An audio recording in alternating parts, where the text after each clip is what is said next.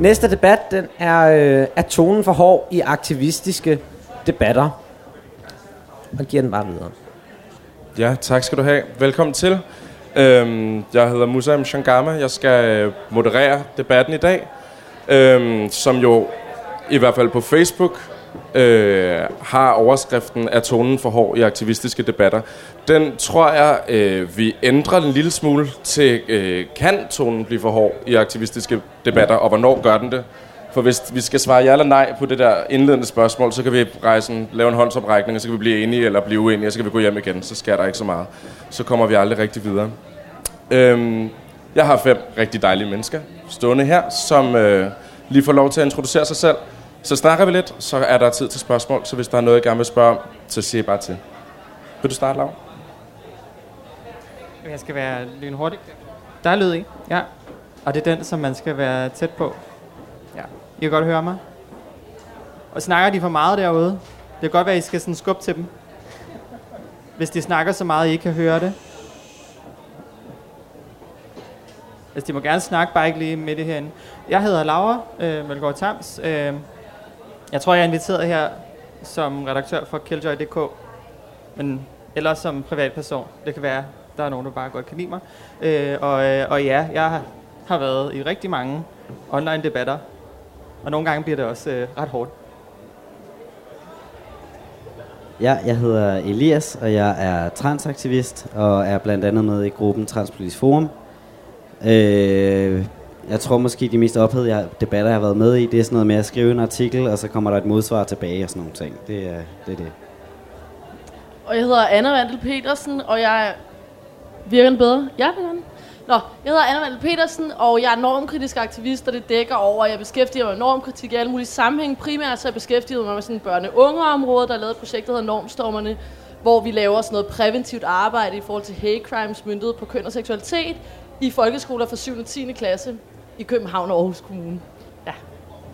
Ja, øh, og jeg hedder Maja Wolfgang, og jeg er forperson for LGBT Plus Ungdom, øh, som er en politisk, social og rådgivende forening for unge LGBT Plus personer.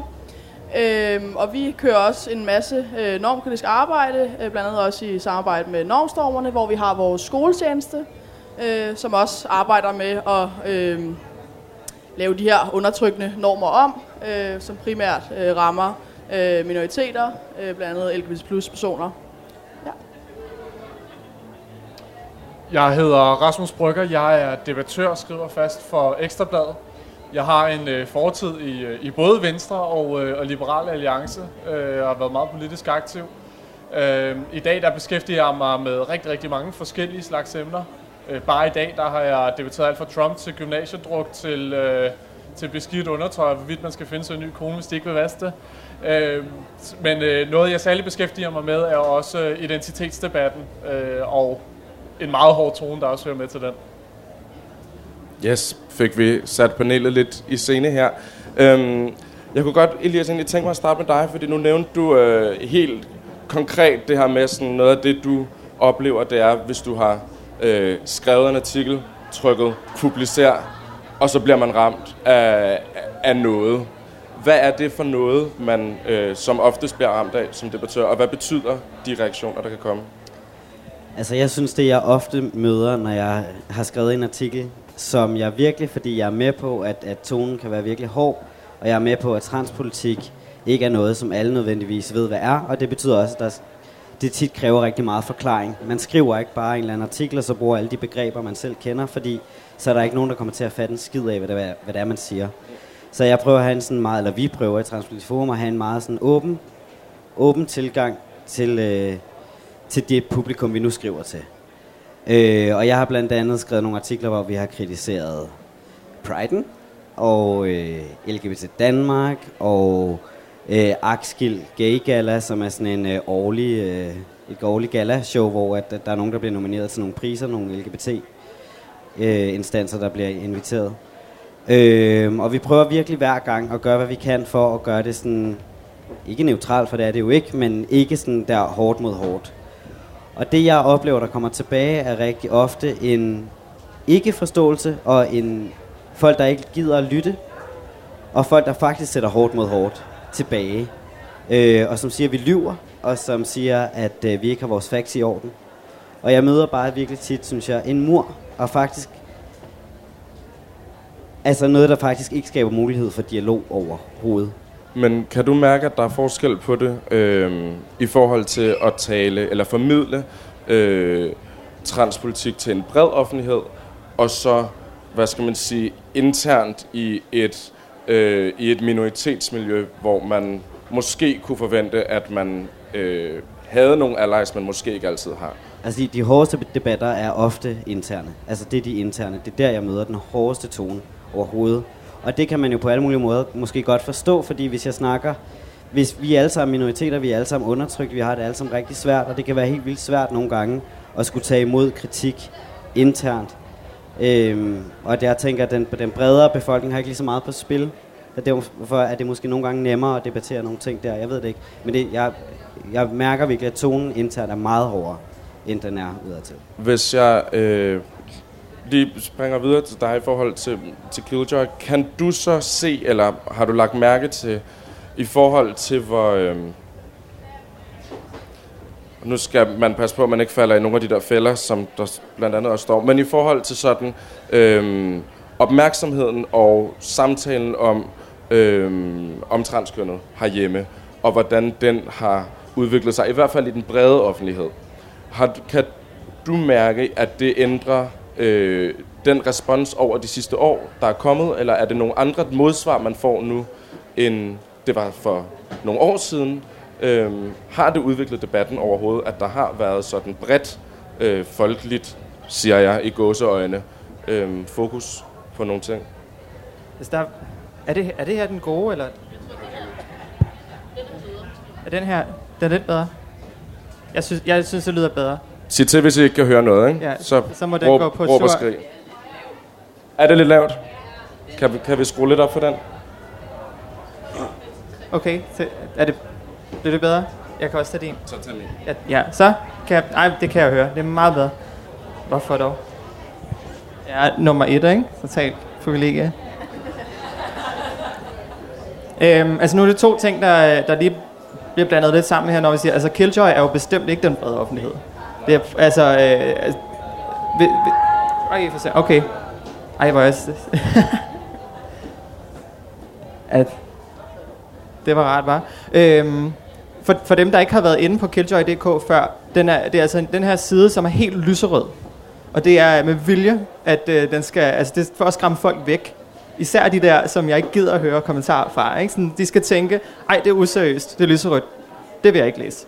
Øhm, og altså for netop sådan at være noget helt andet end den brede offentlighed. Så jeg vil sige, i forhold til sådan, Killjoy på den ene side er, er faktisk interessant, synes jeg, et sted, hvor at tonen har været enormt blød i forhold til den her interne debat, og, og det er i hvert fald et, en platform, jeg har brugt til også at sige nogle ting internt. Jeg tror også, der er, der er noget med, at man, hvis man er undertrykt på den rigtige måde, som jeg jo så er som transkvinde, øh, så får man ikke lige så meget den der hårde der. Men hvis, hvis jeg bliver positioneret som hvid person til gengæld, ikke, så kan den godt forsvinde. Øh, som regel så snakker jeg jo kun om transrettigheder, og så er det faktisk ret, så kan det godt være blidt. Øh, mens i, i modsætning til det, nu spørger du om den bredere offentlighed, der synes jeg, internt har det måske forbedret sig lidt. I hvert fald Pride har tydeligvis lyttet til noget af den kritik, som både øh, jeg og, og øh, Transpolitisk Forum og ja, især Elias her, der inviterede sig selv øh, til Pride'en for nogle år siden, og jeg dækkede det. Øh, det har Pride'en responderet enormt godt på, mens når jeg ser på den brede offentlighed, så synes jeg ikke rigtigt, at det har ændret sig. Det er altså det samme, der bliver sagt. Hvorfor skal vi høre på de her fjollede nogen ad mand i dametøj? Og, sådan, og de her reaktioner, jeg får, når, altså, når jeg har været i medierne, og folk skriver i, deres, øh, i kommentarfelterne, det er altså det samme. Og jeg har min egen Reddit-tråd, og folk synes, at jeg må være sindssyg og, og videnskabsbenægtende og alt muligt. Det er den samme mur. Så bare folk gider ikke at lytte på det. Og sådan, fordi man, er, man siger noget, som de måske er uenige med, så, vil, så, så synes de, at man er altså, hvad hedder, faktaresistent, ikke? Men hvis, hvis vi vender, så kigger ind af og siger, nu nævner du selv det her med ikke at debattere for den brede offentligheds skyld, men rent faktisk at kigge ind af og sige, det er, det er for os, øh, eller for mig og nogle personer rundt om mig, og som, som ved det. Hvad er det, værdien er i det? Øhm, fordi det tænker jeg, der er meget, meget stor værdi i. ja, vi skal også udvikle nogle gode holdninger selv. Altså det, det går ikke bare at gå ud i en bred offentlighed og sige, nu skal vi... Øh, nu skal jeg ligesom snakke om det her, som vi ikke har tænkt os grundigt over, og ligesom har haft en intern diskussion om, sådan, hvad er det egentlig, sådan, er, det, er det overhovedet en god idé at sige det her? Altså vi havde, øh, der var rigtig meget debat på Killjoy.dk i forbindelse med sådan launchen af Systemkampagnen, for eksempel, som vi har snakket om tidligere i dag. Og, og folk, der ligesom øh, mener, at vi skal passe på med, hvordan vi formulerer os, for eksempel i forhold til det, om vi siger, at transkønnet er ikke psykisk syge.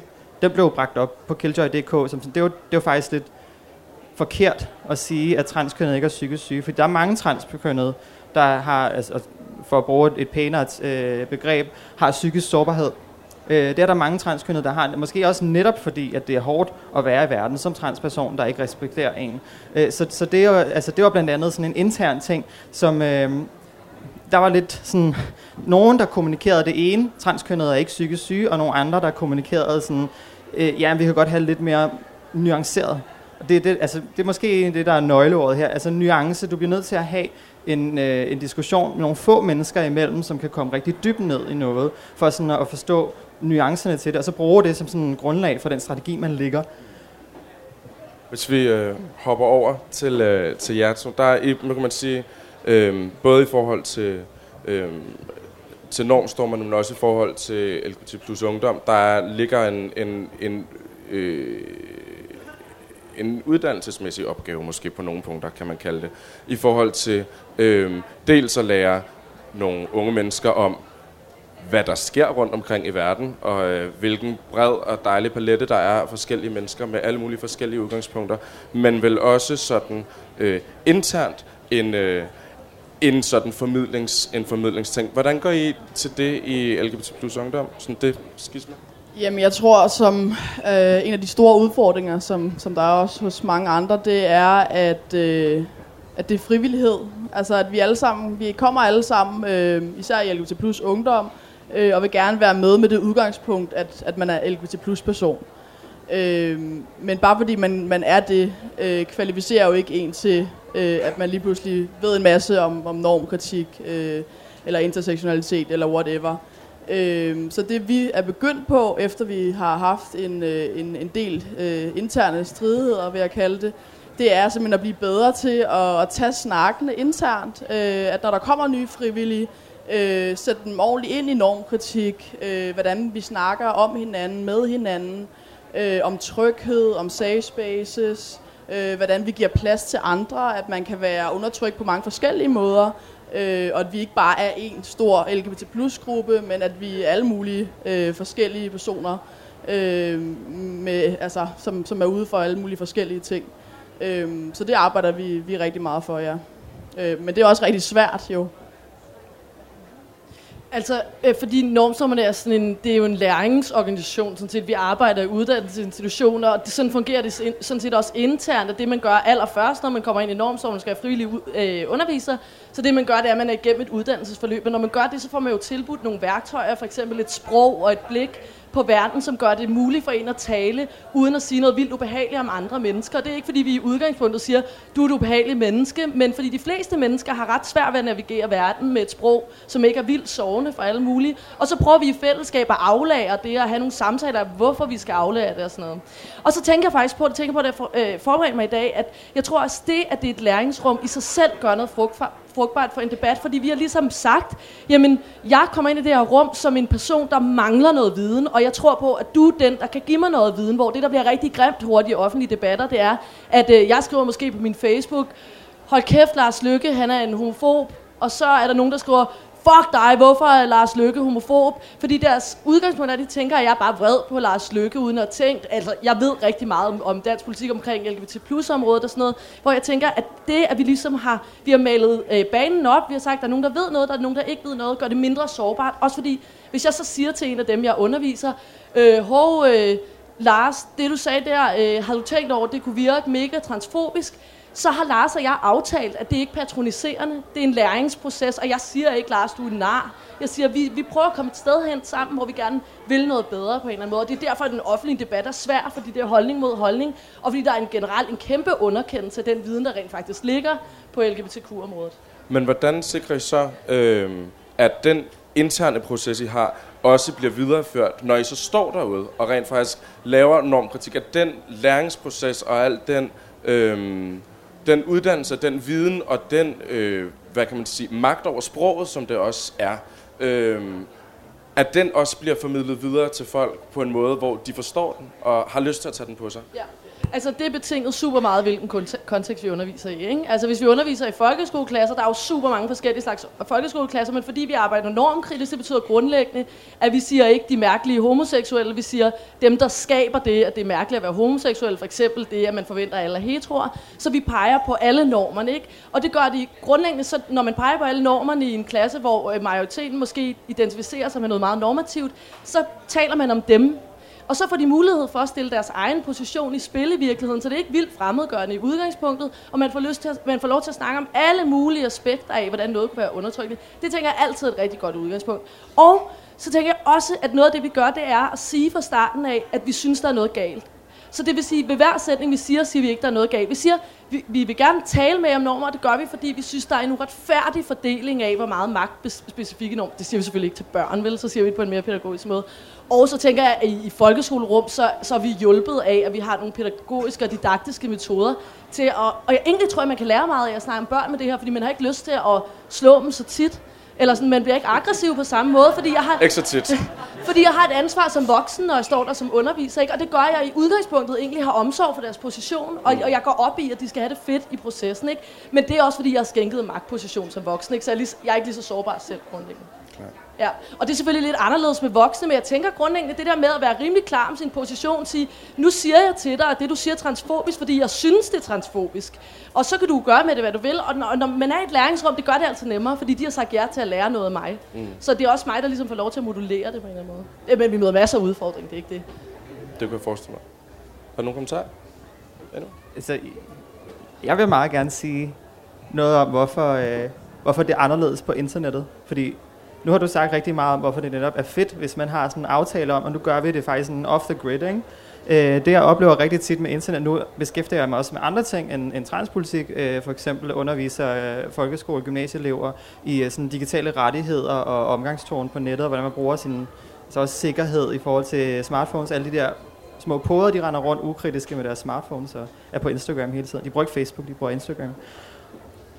Og, og der er det bare, at sådan, det jeg ser, sker igen og igen, og det er jo ikke bare de, øh, de unge, det er også især de voksne. Folk de indser ikke det her, men når du sidder hjemme i din stue med din telefon, og er på Facebook, og går ind i en eller anden gruppe, og, og ser nogen, der skriver et eller andet, du ikke kan lide. Altså sådan, de ved jo ikke, at de er inde i din stue. Altså der er rigtig mange folk, der føler sådan, jamen, jeg har ret til, at hele internettet skal være mit, mit safe space. Det, det er det, jeg lidt mistænker folk for i hvert fald. Ikke? Og så hvis der er to personer, som er uenige om noget, som begge to synes, at hele internettet er deres safe space, og i deres stue, så kan det godt være, altså sådan, du skal fandme ikke komme ind i min stue og sige mig imod. Så kan der være to, der har den samme position der. Altså, øh, vi mangler lidt det der at lære og navigere i øh, internettet som forskellige rum. Altså nogle gange så går man også bare ind i et rum, hvor det ikke er okay at sige de der ting, man nu synes på samme måde. Eller altså, hvor, det bliver, hvor der er nogle forskellige normer egentlig. Ikke? Altså der er nogle normbrud her, der er nogle, nogle culture, hvad hedder det, nogle kultur sammenstød. sammenstød, tak øh, som skaber også rigtig meget, altså den her hårde tone, som, øh, altså hvor jeg måske egentlig bare har lyst til at sige, sådan nogle af de her ting, er også bare nemmere at gøre off the grid. Altså vi skal, holde, vi skal ikke debattere alle de ting på internettet. Øh, eller også så skal vi måske gøre lidt mere ved omgivelserne farve det lyserødt, eller sådan se, om, om det kan få sådan folk til at sådan køle lidt ned. Eller, der er ikke så mange, der har en, en lyserød stue, så det er måske sådan en god påmindelse. Øh, det var bare en spekulation. Ja. Det lyder som meget, meget god pointe. Rasmus, øhm, nu er du jo, øh, hvad kan man sige, et, et eksempel på en, det vi talte vi lige om øh, tidligere, så det har vi tjekket, men sådan et, et eksempel på en, en debattør, der kan diskutere mange fortæl, forskellige emner, øhm, og som ikke sådan nødvendigvis kun fokuserer på, på køn og identitet. Men noget af det, du sagde til mig, inden vi kom herind, var, at når det handler om identitet, så var det nærmest de hårdeste debatter overhovedet at deltage i. Hvordan øhm, oplever du det, både ud fra sådan de øh, medier, kan man sige, altså i forhold til Ekstrablad for eksempel, som måske ikke altid er sådan det mest normkritiske øh, medie, vi har herhjemme. Jeg tror godt, man kan sådan sige, uden at træde nogle over håber jeg. Undskyld, hvis jeg gør. Øhm, men, men også som, øh, som, som en mand i magtposition. Hvordan føles det? Øh, altså for det første, så, så, så er det meget vigtigt for mig at sige, at det egentlig føles meget forskelligt, alt efter hvad det er for en baggrund, man har. Altså nu har jeg en majoritetsbaggrund, øh, og jeg er ciskønnet, jeg er heteroseksuel, jeg er hvid. Derfor så oplever jeg det heller ikke på samme måde, som man gør, hvis man har en minoritetsbaggrund. Nej, det er fuldt plade, det der. Ja, altså, øh, der er forskning, der viser, at altså, som debattør, så oplever man, sådan set uanset hvilken baggrund man har, at få en hel masse kritik. Men kritikken bliver meget mere personlig, når, når man har en eller anden form for minoritetsbaggrund. Øhm, og det gør det jo selvfølgelig meget lettere for mig at tage en debat, fordi det ikke er noget, der rammer mig sådan personligt. Det handler ikke om min person. Det handler om et eller andet politisk eller etisk princip. Og derfor er det også lettere for mig, når jeg har leveret en pointe, og så får nogle slag, så kan jeg træde væk fra det igen. Og det er selvfølgelig meget, meget sværere, når man, når man så bliver ramt på sin person. Øh, og det, det, der er særlig interessant i selve den her identitetsdebat, det er, at jeg tror egentlig, at den, den går begge veje. Altså, øh, de, øh, de personer øh, med øh, ho, øh, homoseksuel baggrund eller transkønnet baggrund, de tager jo virkelig deres person på banen, når de snakker om det her ting. Og det er jo klart, det, det, det går virkelig ind og rører et eller andet i sjælen. Men dem, man når ud til, dem, der sidder i dagligstuen, det, det rammer også dem på en eller anden måde, fordi for dem er det jo også grænseoverskridende. Det er også at gå ind og, og, og ramme dem meget tært, fordi det har jo noget at gøre med, hvordan de ser sig selv, hvordan de ser øh, deres måde at, at leve på, hvordan deres verdenssyn er. Øh, og jeg tror, det er også derfor, at debatten er så særligt hård her, fordi det egentlig er to, ja man kan sige, to meget forskellige safe spaces, som kolliderer på en eller anden måde. Altså folk, de bliver meget, meget ramt på, på deres indre personer. Øh, men jeg tror også, at det er derfor, at det er vigtigt, at vi tager de her debatter, at vi, vi, vi, vi går ud og så når til de her mennesker. Fordi det er selvfølgelig vigtigt at tage nogle interne debatter, det bliver man også nødt til. Øh, men det er også vigtigt at kunne tale til de her egentlig også, som blev, blev nævnt før, at have omsorg for deres position på en eller anden måde. Øh, for nogle år tilbage, så, øh, så var jeg meget øh, antifeministisk, tror jeg, jeg vil kalde det. Øh, jeg, øh, jeg så ikke, øh, for hvad så jeg feminismen som sådan et det er sådan nogle trolde ude i den svenske skov, der, der, der, der mener et eller andet tosset. Øh, og øh, jamen, kvinder, de har jo ikke rigtig nogen problemer, for jeg oplever ikke rigtig nogen problemer på min egen krop. Og for, altså, hele, hele den her debat om, om, om køn og identitet, den var meget, meget langt fra mig, fordi med, med den baggrund, som jeg har, så oplever jeg ikke de her ting. Øhm, men fordi at det tog mig lang tid, men fordi jeg havde en snak med nogen, og min, min kæreste kunne, øh, kunne overbevise mig, jamen så rykkede jeg mig. Men det, det, det kræver, at der er nogen, der også kan være pædagogiske, der også sætter sig ned og tager de her snakke med folk. Og det er måske svært, når de er meget, meget langt fra en. Men hvis vi også skal ændre noget i samfundet, så er det på en eller anden måde også dem, vi skal nå ud til. Fordi det er jo også sådan, man, man forandrer noget. Og ikke kun ved at snakke med dem, som er mere eller mindre enige med, med ens egen position. Men det der, som jeg stusser over, og du selv siger her, det er netop, at det er...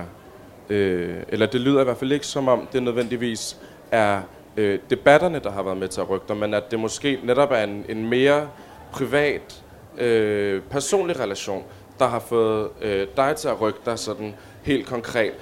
Det vil i, princi- altså, det vil i princippet det, man kunne håbe, debatten skulle gå hen og blive på sigt, eller hvad? Jeg har også en meget stor tiltro til den offentlige debat, fordi jeg, jeg, jeg tror ikke, at det ene egentlig kan undvære det andet. Altså, jeg havde ikke haft de snakke, hvis jeg heller ikke var blevet påvirket øh, med hvad der lige var blevet debatteret den dag, jamen så snakker man jo om det derhjemme, og man, man, man læser måske nogle af holdningerne, og så kan det godt være, at man bliver provokeret, men man reflekterer jo over dem på en eller anden måde. Øh, man kan ikke klare det alene med en Facebook-debat, det siger sig selv. Men jeg tror så set heller ikke, at vi egentlig rigtig får ændret holdninger alene ved at, at, at, at gøre det sådan en til en og privat. Vi skal også ud i den brede øh, offentlighed, for det er også sådan, man kan virkelig påvirke, hvad der bliver snakket om i stuerne rundt omkring. Så jeg tror, det er bare, bare meget vigtigt, at man tænker, at, at begge ting er så set helt nødvendige, for at vi også kan kende normerne i samfundet. Og hvordan nu i forhold til, sådan, i forhold til den udvikling, som du selv i tale sætter op, din, øh, din egen øh, magtposition, som du også selv i tale sætter, hvad, hvad har den betydet i forhold til øh, din eller har den betydet noget i forhold til din sådan, plads på den liberale debattørscene, og hvordan det betyder noget internt? Øh, har det ændret folks billede af dig? Altså for det første har det jo... Øh, altså det, at jeg har den magtposition, og det, at jeg er en mand, der går ud og siger, prøv nu at høre, lad os lige sætte os ind i, hvordan kvinderne har det, øh, at jeg er en heteroseksuel, der taler om homoseksuel, det, det giver mig selvfølgelig en helt anden position, fordi så, så kan man lige pludselig godt høre, hvad jeg har at sige. Øh, hvor at, øh, når man, hvis det bare er endnu en homoseksuel, der snakker, jamen, så kan man lukke lidt af for det. Øh, så det, for det første, det hjælper rigtig meget, at man ligner dem, man snakker til. Altså, det, øh, sådan er det desværre. Øh, men man kan sige, jeg er egentlig rigtig glad for, at, at, at jeg også har en helt anden baggrund. Altså, det, det er ikke en debat, man typisk har i borgerlige kredse. Det her, det er rigtig ærgerligt. Øh, og hvis man kan lidt historie, så ved man egentlig også, at, at, at, at i, i liberalismen var det, altså selve identitet og sådan nogle ting, egentlig ret vigtige for nogle 100 år siden. Øh, så det er ærgerligt, at det er glemt. Men, men det, at man så også tager de interne kampe, øh, gør også en hel del. Altså jeg har også oplevet, at nu taler man faktisk om feminisme øh, blandt nogle grupper i, i Liberal Alliance, hvilket er, er helt vildt, når man tænker over, hvor de sådan officielt ligger. Ikke? Øh, så man kan sige, det kræver og det tror jeg generelt, når man træder ud i den offentlige øh, debat, det kræver, at man kan tage alle de slag, der kommer, for der kommer sindssygt mange. Særligt hvis man går imod sine venner. Og sådan kan det netop også være, når man så internt tager debatterne, jamen så bliver det rigtig, rigtig grimt. Øh, men men det, det, det kræver også, at man, man kan være hærdet til den her type debatter.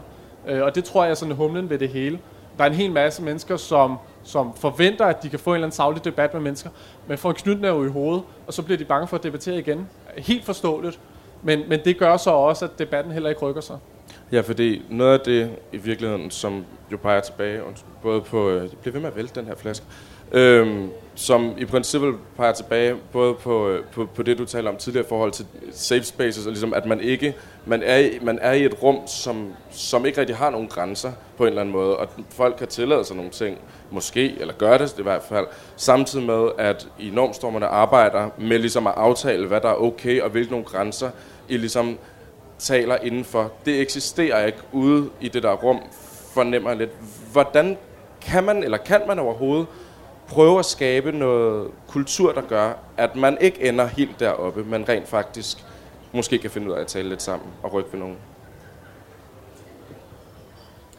Øhm, jeg, jamen jeg har det også lidt sådan, der er en ting er at være uenig, øh, og være helt forskellige steder og have andre holdninger, men som Laura også snakker lidt om, så mange af debatterne, så bliver det kørt personligt, fordi hvis vi som minoritetspersoner indgår i en debat, øh, så i det, at vi skiller os ud fra normerne, så det er det det, der ligesom bliver omdrejningspunktet for debatten.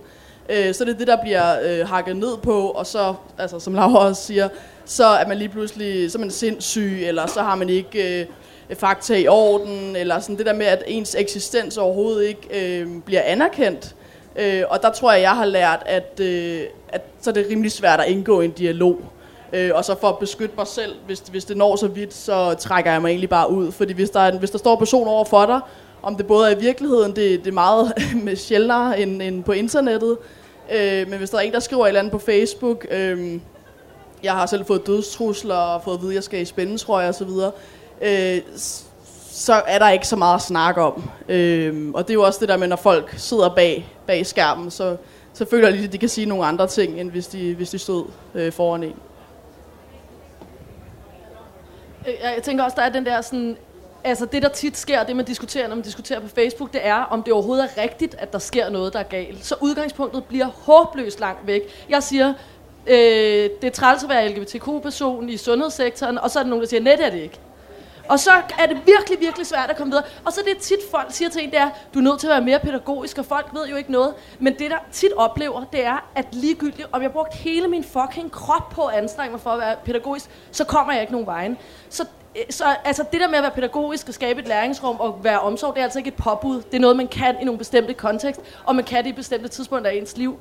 Øh, men det jeg godt kunne tænke mig som et påbud, det var, at man kunne have en mere frank samtale om, hvad det egentlig var, man diskuterede. Så hvis jeg nu skriver, øh, LGBTQ-personer har det træls i sundhedssystemet, og nogen så opponeret, at de så lige puttede et argument på den påstand. Det vil jeg synes var vildt fedt, og det handler om en erkendelse af, jeg ved ikke alt, og mine følelser lige nu må, kan ikke styre, at jeg bliver bare sur over, at der er nogle LGBTQ'er, der gerne vil tage noget plads, og så er jeg bare sådan skridt væk. Men i stedet for at tænke over, hov, hvorfor må jeg siger det her, og hvorfor er det træls at blive kaldt en hvid sidspand? Jeg synes også, det der det er jo en meget centralt for dig. Du siger, din erkendelse kom i et eller andet person, personligt møde, men du står jo også med en erkendelse af, hvor din position er, og hvad du kan sige derfra.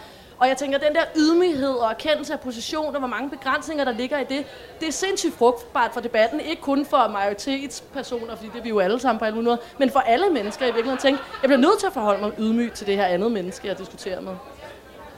Vi, øh, der er ikke så lang tid tilbage. Det går rigtig, rigtig hurtigt. Øhm, hvad hedder det? Så jeg vil lige hurtigt spørge, om der er nogen spørgsmål ude fra publikum. Og ellers så øh, vil jeg stille lidt. Fordi jeg har ikke stillet nogen spørgsmål overhovedet, så det var godt. Nej, godt. Så vil jeg næsten faktisk følge videre op på det, fordi man kan sige, det der måske også nogle gange kan være øh, svært i de her debatter, og en af grundene til, at det går så galt, som du selv påpeger, at det her med sådan, at man aldrig bliver mødt. Øhm, og at hvis man kommer og siger, mm, i forhold til mit identitet, i forhold til det menneske, jeg er, der oplever jeg verden, jeg ser verden sådan her, så får man ved, hold din kæft, det er overhovedet ikke rigtigt, fordi da min mormor hun blev indlagt, der var det i hvert fald ikke sådan der, det foregik. Øhm, som man ikke kan bruge til noget som helst. Men der fornemmer jeg også, nu I snakkede tidligere, Laura, ligesom det her med sådan at gå ind, for eksempel at kritisere priden, øh, men så også at gå ind i priden, og være med til at gå ind og indtage det rum, og aktivt måske prøve at ændre noget indefra, at det måske på nogle punkter mere frugtbart, end at skrive artikler eller, øh, eller debattere. Altså jeg tænker i rigtig mange sammenhænge, at det er sindssygt frugtbart, men det er også sindssygt hårdt.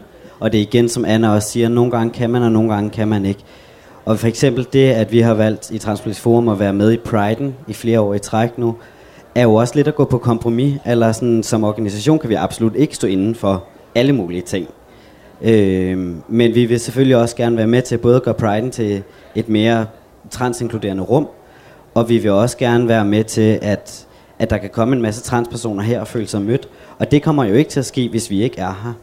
Øh, så det er noget med nogle gange også at være sådan, hvor går vi på kompromis, og hvor gør vi ikke, og hvornår gør vi, og hvornår gør vi ikke, og hvornår har vi kræfterne til det. Øh, og hvis jeg har siddet i tre måneder og lavet øh, sundheds, eller sådan, lavet høringssvar til en sundhedsvejledning, øh, og været inde på Christiansborg fire gange om ugen og snakket med røvpolitikere, så har jeg ikke også overskud til at stå til en eller anden debat i et Pride-telt, hvor jeg måske potentielt kan risikere at få alt muligt i hovedet. Men andre gange har jeg. Og jeg tænker, at det er sindssygt frugtbart, men man bliver også nødt til nogle gange at passe på sig selv. Så jeg hader for eksempel virkelig meget den der retorik omkring sådan, at måske skulle du være lidt mere pædagogisk. Sådan, ja, men nogle gange kan det simpelthen ikke lade sig gøre for mig. Og nogle gange er det også okay at sige, men lige nu kan jeg ikke, så nu vælger jeg lige at sige nej til en debat, eller, eller gå væk fra et rum, eller ikke svare på en eller anden Facebook-tråd, og bare sige sådan, lige nu kan jeg faktisk ikke.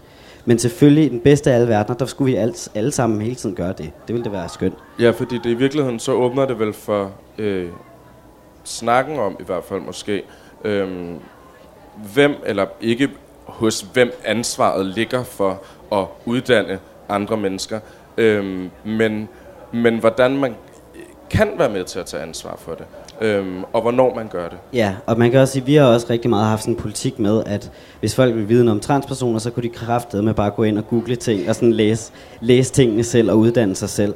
Men den kan jeg også godt se ikke holder i længden jo, fordi for det første står der alt muligt pis, så man risikerer også, at folk læser alt muligt forkert. Og for det andet, så sker der jo også bare noget, når man, når man møder nogen, som, som kan forklare en face to face, når man, min oplevelse af verden er faktisk det her. Og det er sindssygt frugtbart.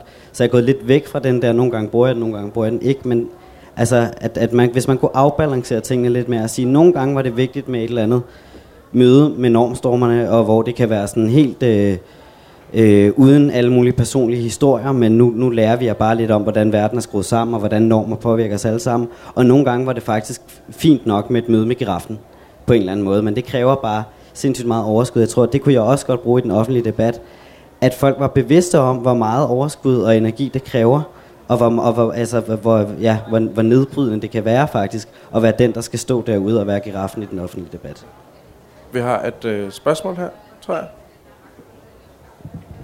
Øhm, jeg vil bare spørge, fordi i min optik, der er en ciskønnet heteroseksuel mands, hvad siger man, udsagn, mindre værd end, altså hvis han nu siger, øh, jeg synes transkønnet er åndssvage, så bærer det langt mindre vægt, end hvis en transkønnet går ud og siger, transkønnet er åndssvage. Det, det er et tænkt eksempel. Øhm, og det synes jeg et eller andet sted er problematisk. Hvad synes I? Og er det overhovedet sådan?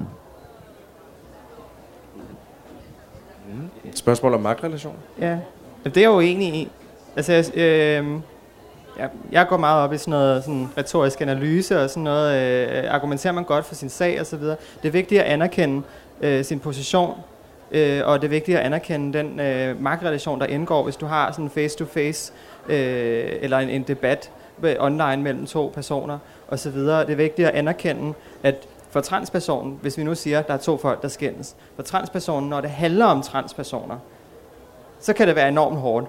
Og det er det måske ikke for cis-personen. Men den der holdning, at transkønnet er åndssvag, det synes jeg er en lorteholdning, ligegyldigt hvem der siger den. Og det er også en lorteholdning, hvis transkønnet siger det. Rasmus, du har et svar. Tak.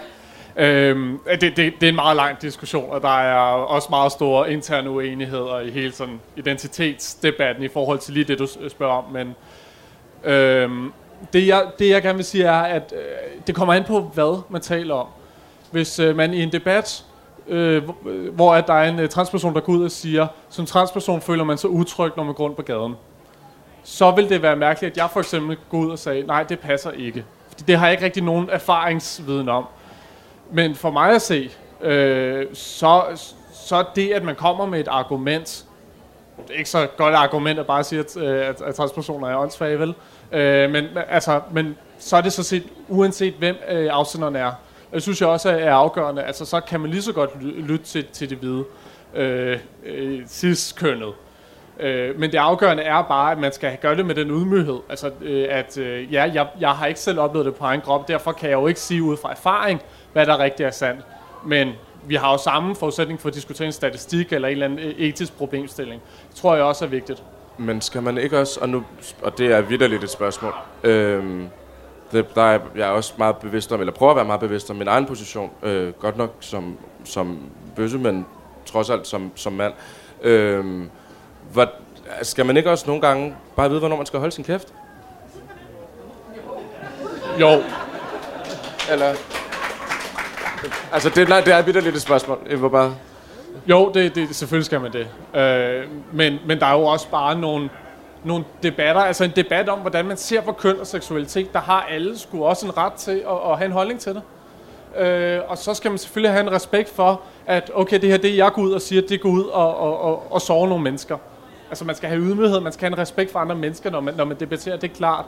Men jeg tror også, man, altså, en debat om transkønnet, der har ciskønnet så set også lov til at have en holdning til det. Og, øh, og det er også vigtigt, at man kan debattere på, på lige vilkår. Men igen ud fra en respekt om, at man selvfølgelig har en helt anden erfaring, når man har oplevet ting på egen krop. Det er klart. Ja. Jeg skal gerne lige sige lidt mere til det. Og jeg synes også, at ciskønnet bør være med i debatten om, om transkønnet person. Vi er simpelthen for få mennesker til, at vi selv kan have øh, altså opbygge, altså, en debat kan jo også være vidensopbyggende. Altså, de skylder os fandme at, at, at hjælpe os med at blive klogere, ikke? Øh, og, og jeg vil også gerne forsvare den der hvide cismands ret til at sige noget om, om transkønnet. Hvis der kommer en transkønnet efter ham og siger, du har ikke ret til, din, din holdning er mindre værd. Øh, jeg vil bare ikke forsvare ham, hvis, hvis den transperson egentlig kritiserer den cis-person for at udnytte nogle privilegier, udnytte den magt, de har. Altså det, jeg synes også, vi skal snakke om, om, om den her ting, man kalder voyeurisme. Ikke? Vi kan sige cis-voyeurisme eller hvid voyeurisme, hvor at, altså det beskriver en, en tilgang til, altså fra en, skal vi sige, en majoritets, en hegemonisk magtposition, til en øh, marginaliseret øh, person. Nu bliver det meget, altså det lyder meget akademisk, ikke? og hegemonisk er også ikke et akademisk øh, ord. Øh, det er bare for at sige, hvis, hvis der er nogen, der ligesom, skal vi sige, cis-personen, kigger på transpersonen og siger, det skal jeg have en holdning om. Det, det vil jeg have lov til at have en holdning om, og jeg vil have lov til at bestemme rammerne for den debat, der er. Det kan ind blive et problem. Altså, så er man sådan en voyeurist, som synes, det er rigtig spændende, for eksempel at skrive noget om transpersoner, selvom man ikke selv er det, og sådan går ind og forske i transpersoner. Det er noget, vi har rigtig mange problemer med, med sidstkødende akademikere, der ligesom ikke sådan, øh, tillader transpersoner at have agens over den øh, vidensudvikling, som vi har til fælles. Så ligesom bare en masse sidstkønnede personer, der snakker om transpersoner der bliver det et problem. Og det er derfor, vi nogle gange siger fra og siger, vi vil ikke have alle de der sidstkønnede personers holdninger om os. Vi vil også have lov til lige selv at, at vide, hvad vi selv synes om os selv, før der kommer alt muligt og stopper alt muligt ned i os og, og laver alt muligt Hollywood-film, hvor det er nogle sidstkønnede, der skriver øh, manuskriptet, og nogle sidstkønnede, der, der spiller øh, alle rollerne, og sådan, så, så vi ikke engang kan genkende os selv. Hvad er det overhovedet for den fantasimonster, I har lavet? Ikke? Øh, øh, det er jo voyeurisme, ikke? Øh, så nu håber jeg ikke, det virker lige så akademisk for jer længere. Øh, øh, og, og, og sådan, det kan man jo godt sige, det, det skal I lade være med. På samme tid med, at I må meget gerne have en holdning til øh, for eksempel vores sundhed. Især hvis det er en holdning, der er, at øh, vi skal have, noget, vi skal have lige, lige rettigheder til, øh, til sundhed. Ikke? Øh, og så se det til de andre sidstkønnede, som, er, som ikke er enige i den holdning. Ikke? Det, øh, det bliver aftens sidste ord. Øh, for tiden er desværre gået. Men øh, tak fordi I kom. Tak fordi I var med. Tak til panelet. Tak for god orden.